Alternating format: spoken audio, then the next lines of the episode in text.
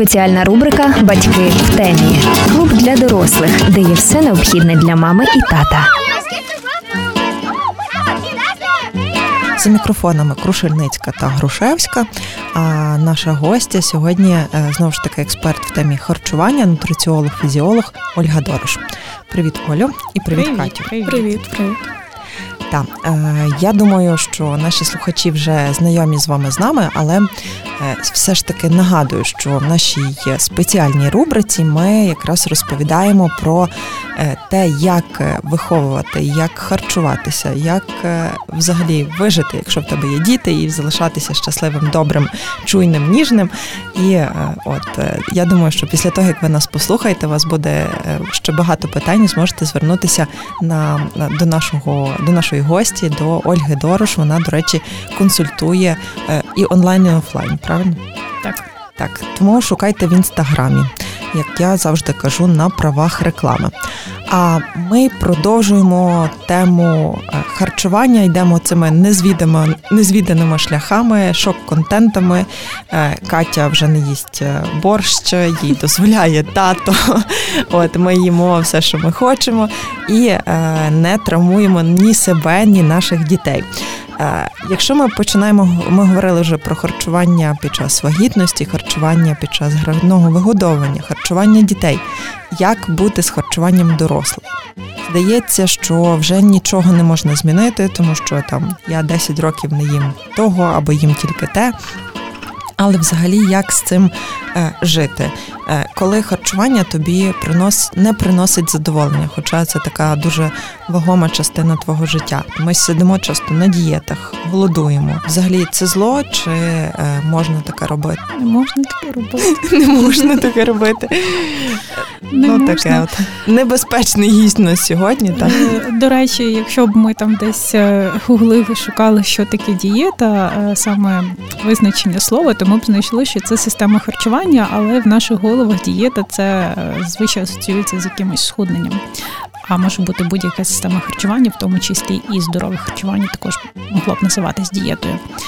Е, чому не варто сидіти на дієтах для схуднення? Тому що всі вони плюс-мінус е, працюють на тому, що просто дуже сильно знижується кількість калорій, які людина споживає впродовж дня. Логічно для того, щоб знижувалася вага, нам треба створити дефіцит калорій, е, і ми худнемо. Але потім ми ж в голові собі не можемо дозволити все життя їсти там кефір і гречку, чи якийсь суп з селери. І ми з цієї дієти там чи зриваємось, не доходимо до кінця, чи доходимо і повертаємось в свій звичний такий раціон і ритм, і вага повертається. І казала одна моя клієнтка, приносить назад полонених, тобто ще кілька зайвих кілограмів. Тобто для схуднення будь-які дієти вони є неефективними. Ефективна власне та система харчування, якої б ми змогли дотримуватися доволі тривалий час, а краще це все життя. І е, дієт є просто маса. Я завжди кажу, що якщо ви е, такий е, сміливий, то можете собі взяти будь-який свій улюблений продукт, наприклад, шоколадний торт.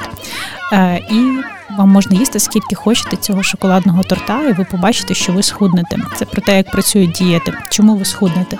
Тому що ну перший день ви будете їсти цей свій улюблений продукт, наприклад, торт чи там фастфуд у Макдональдсі. А другий день, третій. Ось вам цілий місяць можна їсти тільки от якусь там одну чи дві чи три страви. І вам, зрештою, набридне, тобто все одно виникне цей дефіцит калорій, і ви схуднете, а потім все повернеться назад. Є багато модних таких дієт, типу там кета-дієта, палео, інтервальні голодування дуже модні. Е, чи допомагають вони схуднути? Так, але знову ж таки, згідно досліджень, не тому, що це якісь супер дієти, а тому, що створюється цей дефіцит калорій і немає різниці. Ну, власне, як ми будемо худнути, тому заохочують худнути на здоровому збалансованому харчуванні, нормалізувавши свою активність, свій сон і за потреби якісь проблеми зі здоров'ям. Е, про інтервальне ще скажу, тому що це дуже модно і згідно там трендів, які грядуть на 2022 рік, це буде модно. Є багато способів інтервального голодування. Думаю, що більшість з вас чули про таке модне 16 на 8. Е, це коли ти 8 годин їси і 16 не їси. Так от, кому категорично не можна голодувати, це власне тим, хто має проблеми із жовчним міхурем, тому що вони тільки загостряться. Якщо є проблеми з жовчним, то е, він так в парі собі працює із холестерином. У вас буде підвищення холестерину, тому нічого хорошого в цьому немає. Підвищення холестерину це і вірний друг серцево-судинних захворювань, гіпертонії. Не можна категорично голодувати тим, в кого є якісь захворювання шлунково-кишкового тракту, тому що там. Е, більше про те, е, режим харчування має бути, і якісь великі проміжки між прийомом їжі можуть стимулювати негативні відчуття.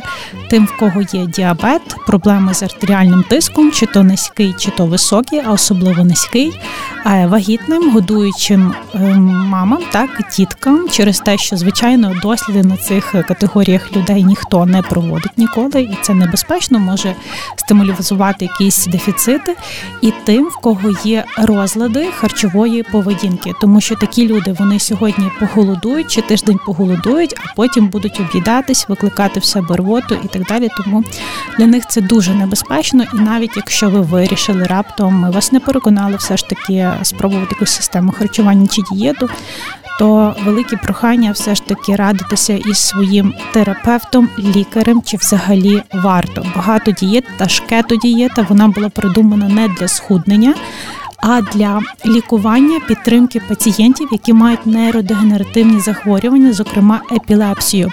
І так, в них кетодієта для тих, хто не знає, це коли ми дуже сильно обмежуємо вуглеводи, тобто каші, фрукти, овочі, бобові, хліб, макарони, вареники, е, піцу і так далі. І їмо дуже багато жирів і дуже багато білка, тобто солодощі виключаємо. Вона дійсно має якісь позитивні ефекти, скажімо, на тих хворих, які мають епілепсію, тобто не для схуднення була придумана. Багато досліджень ведуться. Е, також, наприклад, вже вийшли нові дані, що для професійних спортсменів кето-дієта не ок, і кето це трішки не так, як ми собі уявляємо, якщо б ми розбиралися, тому що як людина уявляє, що це просто ти їсиш багато м'яса і просто ти їсиш багато авокадо. Чи ти їсиш багато там якоїсь слабосоленої риби і авокадо, ну тобто щось таке. Насправді це не так, і якщо б ми хочемо війти в цей стан кетозу з точки зору фізіології біохімії, він називається, то ми б мали вимірювати спеціальними тестами, чи ми в цей стан війшли. Е, там спеціальна кількість калорій під кожну людину прораховується, спеціальна кількість цих білків, жирів, вуглеводів і так далі. Е, тому тут більше небезпечних моментів ніж безпечних. За рахунок дефіциту калорій знову ж таки ви схуднете, але потім вага повернеться. Дуже цікава інформація і, і сумна для тих, хто любить дієти. Так. Але я не люблю насправді, тому я в принципі радію. Я не знаю насправді, хто любить дієту, в тому плані, що ну, зазвичай люди погоджуються на це. воно ніби допомагає. Так, Так, але все одно люди страждають через те, що вони обмежують себе в тому, що але люблять. в кінці в тебе, от як ми говорили, буде шоколадний торт. Ти такий думаєш, там я півроку не поїм, а потім. Але як бути з цими популярними відмовами від лактози, від глютену? Звідки взагалі з'явився цей тренд?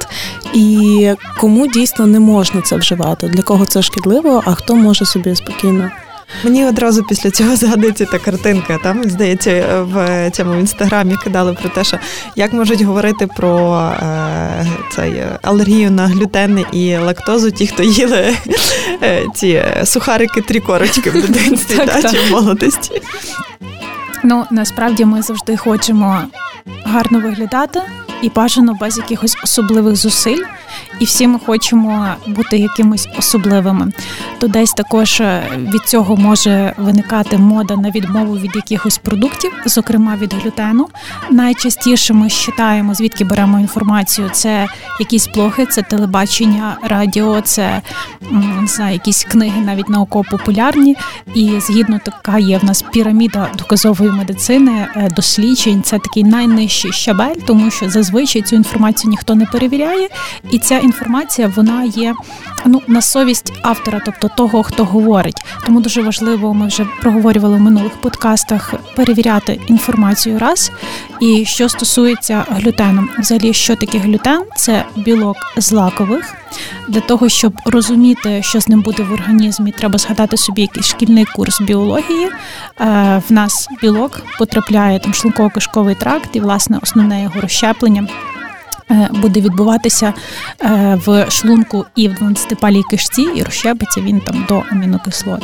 Е, про глютен дуже багато міфів, оскільки його така інша назва народна хай буде це клейковина, і іноді от адепти, ті, хто не зовсім там в школі вчилися, а вони пояснюють, що це клейковина, і коли ж ви мішаєте тісто, і воно таке клейке, і те саме відбувається у вас в кишечнику. І тобто це ось такий клей, склеює ваш кишечник, склеює ворс волосинки кишечника, ну і всі біди звідси. Ну, Ми розуміємо вже з вами, що це не так. Тобто у нас якийсь цілий продукт, шматок чогось, він не може потрапити в кишечник і от цілим смоктатися в кров чи в лімфу. Тому розщепиться взагалі е, є непереносимість глютену і є така хвороба, аутоімунне захворювання, яке е, через реакцію клітин імунної системи називається целіакія, і ним хворіє згідно статистики орієнтовно 5-7% населення, тобто дуже дуже мало людей. Зазвичай люди, які е, нормально себе почувають і відмовляються з тих чи інших мотивів від глютену, вони виключають або дуже велику групу продуктів за свого раціону, або вони навіть не розібралися, що треба виключити, і вони купують там, наприклад якісь каші без глютену чи хліб без глютену, але продуктів, які містять цей глютен, є значно значно більше, тому ну однозначно не варто і немає таких рекомендацій. От нас зараз вийшли оновлені до 2025 року рекомендації стосовно схарчування від різних організацій, і там немає про те інформації, що треба відмовитися від е, глютену е, дорослим чи дітям. Поки е, Катя в шоці від інформації про глютен та лактозу. А молоко ще треба. Так, ми е, е, поговоримо про молоко. Так? Що, що не так з молоком? До речі, е, бізнес е, вироблення оцих продуктів глютен-фрі з позначкою, наприклад, в 2016 році в Сполучених Штатах Америки було продано на 15,5 мільярдів доларів продукції. Тобто це величезна просто цифра. Е, також зверніть свою увагу часом печиво без глютену, е, воно може містити набагато більш цукру, воно може бути виготовлене із борошна там рисового, яке по суті, там, якщо це не цільнозерновий рис, воно е, прирівнюється до білого рафінованого, з кукурудзяного, з якихось крохмалів і так далі. Тобто це не найкращі дуже часто продукти порівняно з тими, які ми можемо знайти, які будуть містити звичайне зерно пшениці. Тому уважно. Е, друге питання було про молоко. Е, стало дуже модно також від нього відмовлятися, переходити на безлактозну продукцію, демонізувати молочні продукти і так далі. Почну я напевно із свого наболівшого про те, що молоко викликає слиз насправді дослідження, які би говорили про те, що молоко, молочні продукти якось викликають е, утворення слизу, е, соплі і так далі. В нас немає. Може там специфічно впливати на е, слизові оболонки, але от прям викликати якісь хвороби через слиз, такої інформації немає. Взагалі ця думка вона походить десь з аюрведи, але ми розуміємо, що аюрведа вона не вписується в парадигму доказової медицини, бо це якісь все таки такі народні більш знання. Е, молоко це не зло. Більше того, свого часу орієнтовно 5-10 е, тисяч років до нашої ери в скотарів та кочівників з'явилися певні такі зміни мутації в генах, і це дозволило їм перетравлювати молочні продукти і вижити на той момент. Е, так, там, згідно статистикою, якась частина людей померли, коли відбувалися ці зміни, але ми їх еволюційно набули. Тобто, чи може людина вживати молочні продукти? Так, може. Е, що відбувається з молоком, молочними продуктами, коли вони потрапляють до нас в організм? Ну, Молоко це такий комплекс білків, жирів і вуглеводів. І, власне, у нас може бути три стани пов'язані з молочними продуктами. Це може бути непереносимість молочного цукру лактози або алергія на один із білків молока, казеїн чи білок сироватки молока. І поговоримо давайте про непереносимість лактози, тому що це найчастіше алергія власне на білок. Вона зазвичай там до двох років діток вже проявляється. А непереносимість вона може з'явитися чи з народження, чи може бути набутою з віком, або ж може виникнути після перенесення певних захворювань шлунково кишкового тракту, коли кількість ферменту буде зменшена. Коли ми випиваємо склянку молока, і всі ці білки, жири, вуглеводи потрапляють до нашого шлунково-кишковий тракт, у нас в кишечнику є фермент, який називається лактаза, так а молочний цукор називається лактоза, однією буквою відрізняється. І якщо все добре, то цей фермент, ніби як розрубує молекулу лактози на два прості вуглеводи на глюкозу і галактозу, які наш організм використовує, наприклад, для того, аби отримати енергію. Щоб ми могли з вами Е, говорити, слухати ці подкасти і так далі. Але якщо з тих чи інших причин цього ферменту замало або його взагалі немає, тоді в нас немає кому розщепити ці молочний цукор лактозу, е, і його будуть розщепляти бактерії, які живуть і в процесі то живуть нас в кишечнику. В процесі цього вони будуть виділяти метанол і якісь інші гази. І в людини, яка має непереносимість лактози повну чи часткову, зазвичай це буде проявлятися у вигляді такого діарейного стільця, фактично одразу після того, як вона буде вживати молочні продукти. Е, це буде надмірне здуття, газоутворення і так далі. А до речі, е, виникнення якихось прищиків, воно швидше не пов'язано із непереносимістю лактози, ніж пов'язано, тому виникнення будь-яких прищиків не потрібно одразу асоціювати із е, тим, що ви десь випили молоко. І тут ще дуже важлива кількість, тому що ми можемо додавати молоко в страви, ми можемо собі бути фанатом лати і капучино, випивати їх дві-три, а то й більше штук. Ми можемо бути фанатами молочного шоколаду, де є сухе молоко. І тобто, це просто за день людина споживає занадто багато тих молочних продуктів. Тому, якщо у вас немає якогось діарейного стільця, е, болю в животі, здуття, то ну ймовірно, у вас все ок з лактозою і потрібно. Якщо вам подобається, так то можете вживати молочні продукти. І ще як то інформація на правах реклами. Всі кисломолочні продукти, особливо термічно оброблені, вони будуть містити набагато менше лактози, тому може у вас бути реакція на молоко, на склянку молока, чи на молоко, яке ви додали в пюре чи в кашу. Але цілком ок буде від там сирної запіканки, йогурту чи кефіру. І чим більше жиру в продуктах, тим менше лактози. Тому якісь витримані жовті сири морозиво, сметана, вершки також можуть добре переноситись. Не потрібно демонізувати молочні продукти, адже вони є хорошим джерелом. Е, кальцію, ем, хорошого білка і інших поживних речовин. Тому, якщо вам подобається, їжте. Якщо не подобається, не їжте.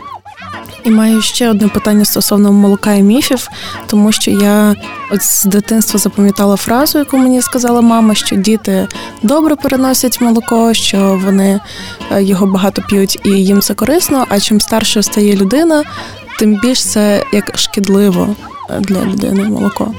Е, ну, в цій фразі є доля правди, тому що справді після п'яти років у нас кількість ферменту цього лактози в кишечнику зменшується. Тому десь це дійсно так, але ну не в усіх. Ще собі нагадала, що хочу сказати, чи варто переходити ось мені зараз здоровій людині на безлактозні продукти, і взагалі що таке безлактозні продукти. Е, не варто таких рекомендацій немає, тому що розуміємо, якщо ви здорова людина, у вас є фермент свій, то він має виконувати якусь роботу. Тобто, якщо у вас є рука, то вона має виконувати якусь дію, писати і так далі. Є там рот, язик, треба говорити так само і фермент. Ем, що таке безлактозні продукти? Це коли у людини недостатня кількість ферменту або його взагалі немає, і виробник на виробництві додав у молоко, йогурт чи кефір цей фермент. Тобто вас немає, а в банці, в упаковці він є. І таким чином, поки там молоко чи йогурт стоїть, фермент виконує в банці свою роботу. Тому такі безлактозні продукти вони дуже часто мають солодкий смак, власне, через те, що відбулося в банці щось таке, якби у нас в кишечнику відбулося. Тобто цей дисахарид розщепився на дві прості солодкі молекули на галактозу і глюкозу. Е, тому теж є ще такий міф, що там досипають якісь цукорні, насправді нічого не досипають, просто відбулася хімічна реакція. Е, тому ну десь не переходьте. Ми якраз е, сказали про те, що здоровій людині, в якої є переносимість лактози, варто їсти молочні продукти. А як взагалі має виглядати ця от здорова тарілка, так для людини, як е, здорове харчування. Чи це недорого? Бо зазвичай ми е, чуємо такий стереотип. Це дорого, тому типу ми їмо там фастфуд чи їмо якісь такі Я аналізую речення, яке ти сказала, що здоровій людині е, немає потреби відмовлятися від молочних продуктів, якщо вона їх любить. Хіба у вас є непереносимість лактози? Бо здається, ти сказала, що якщо є непереносимість лактози, то давайте будемо. Е, може бути, не їжте, якщо вас та, якщо ви мене слухали і я переплутала, то краще не їжте. Е, молочних продуктів, якщо у вас є непереносимість. Але що варто їсти? Що варто їсти? В нас є такі групи основні продуктів. Тобто, перше, це ті продукти, які міститимуть харчові волокна. Е, це, наприклад, пектин, клітковина, це овочі, фрукти, ягоди, зелень, гриби, і стільні каші і бобові. Це ті продукти, які найбільше будуть містити клітковини.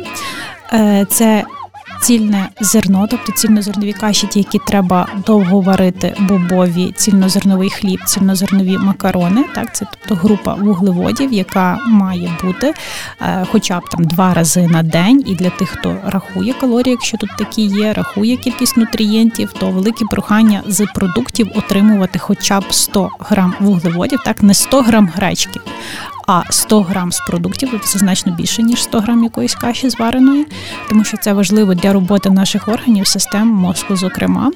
Е, Наступна група це жири різноманітні. Включіть обов'язково в свій раціон ті жири, які ми називаємо ненасиченими, моно і поліненасиченими. Це горіхи, насіння, оливки, авокадо, різні олії.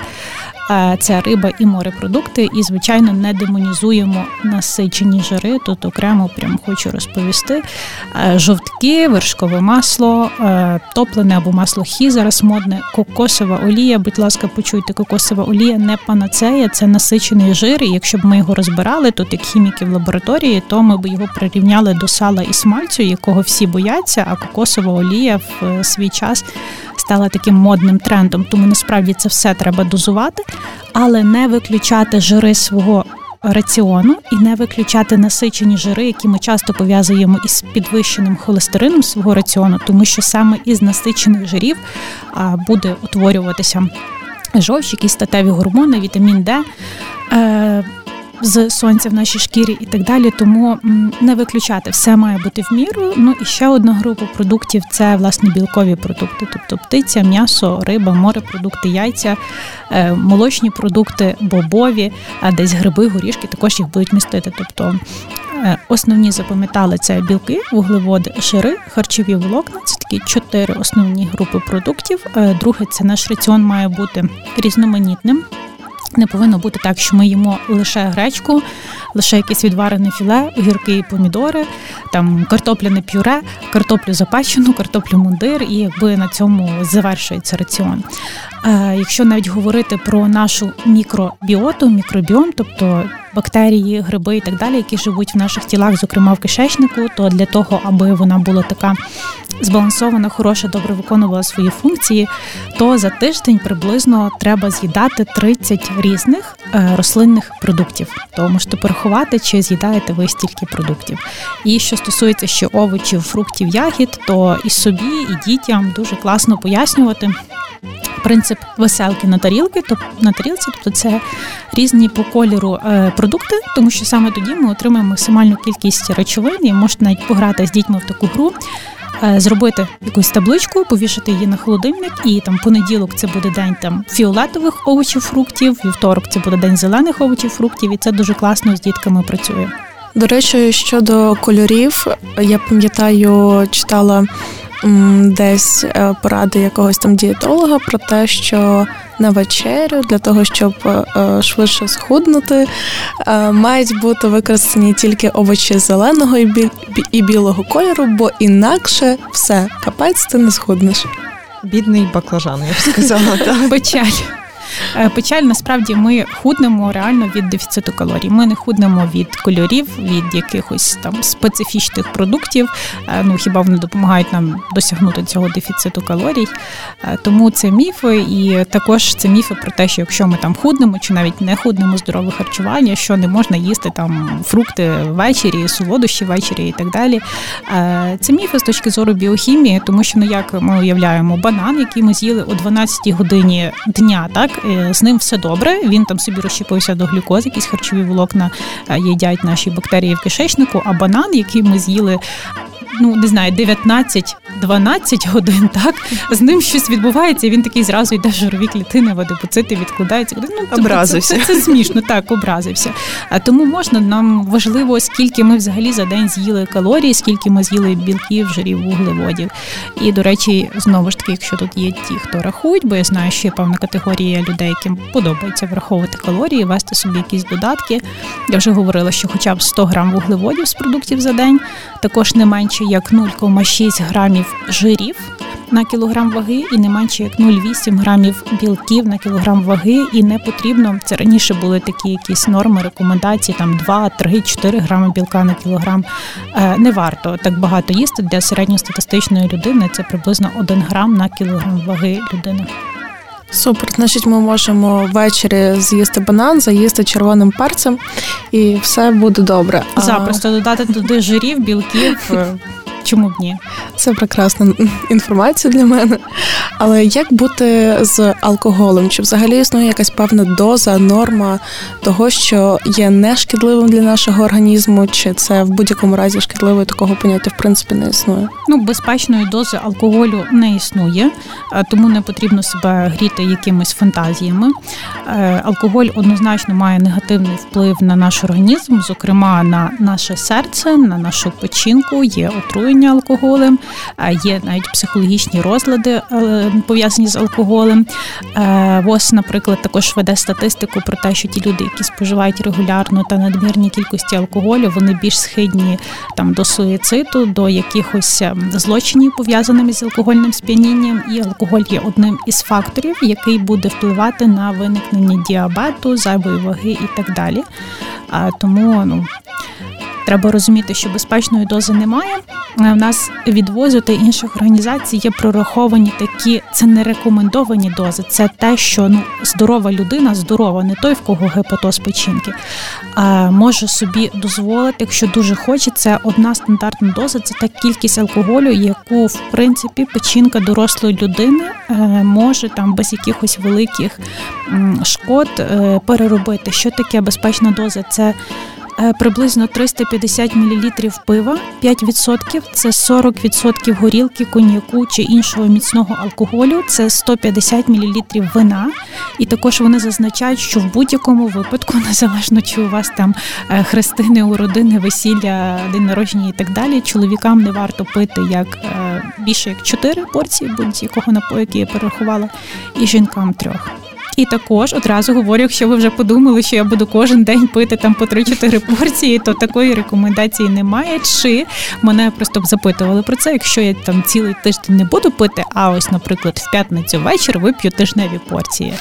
А це теж погана ідея, тому що печінка за це дякую не скаже. І ще собі нагадала про.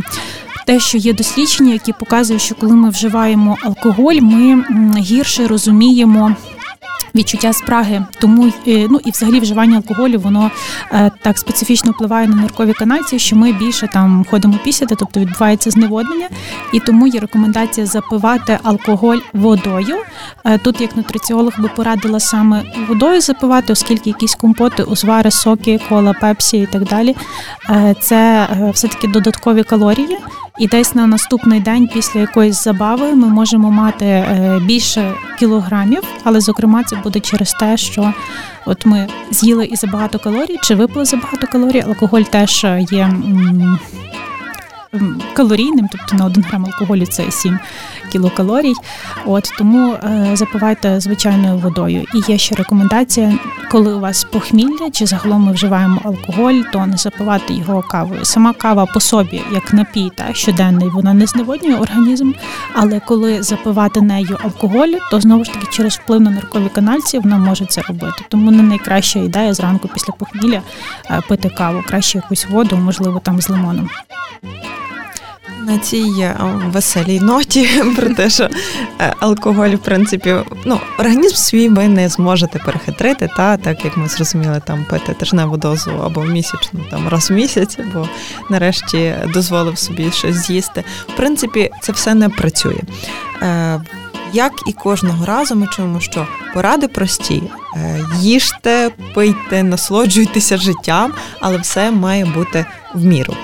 Е, тому е, найперше раджу вам ще раз переслухати всі наші ефіри, е, щоб ви знали, як рухатися цим шляхом від взагалі шляхом їжі від того, що ви зараз розумієте, маєте, можете, і до того, щоб отримувати і задоволення, і користь. Бо як ми зрозуміли, то це можливо, так можливо, і дуже важливо нам отримувати власне від трапези, від харчування задоволення. Про це ми іноді забуваємо, особливо ті, хто грішать їдою, е, хто грішить їжею, е, тому що в нас є різні фази травлення, і є так звана мозкова фаза травлення, яка настає ще до того, коли навіть ми могли там класти шматок чогось в рот, виділяються травні соки, травні ферменти, і вже ми в такому стані там чуємо, що хтось, наприклад, запікає м'ясо чи готує суп, і в нас вже виділяються травні соки.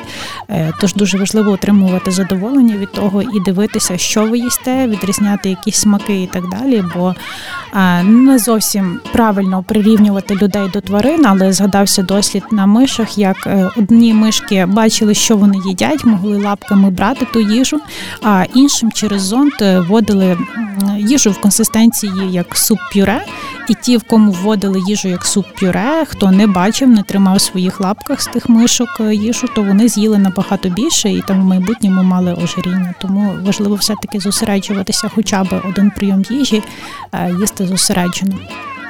Не будемо як ті мишки, там і пам'ятаємо, що е, їжа це і е, якраз е, це джерело енергії, також задоволення, але в розумних межах. Не потрібно заміняти ним всі інші можливості бути щасливим. Ми поговорили про дуже важливе. І хочу вам нагадати ще раз, що в нас в студії за мікрофоном була Ольга Дорош, нутриціолог та фізіолог. Це була рубрика Батьки в темі, де є все необхідне для мами і тата. І з вами була я, Софія Крушельницька та Грушевська Катерина. Ми раді були з вами поспілкуватися і раді, що ви нас слухаєте, і тому кажемо вам до нових зустрічей. Спеціальна рубрика Батьки в темі. Клуб для дорослих, де є все необхідне для мами і тата.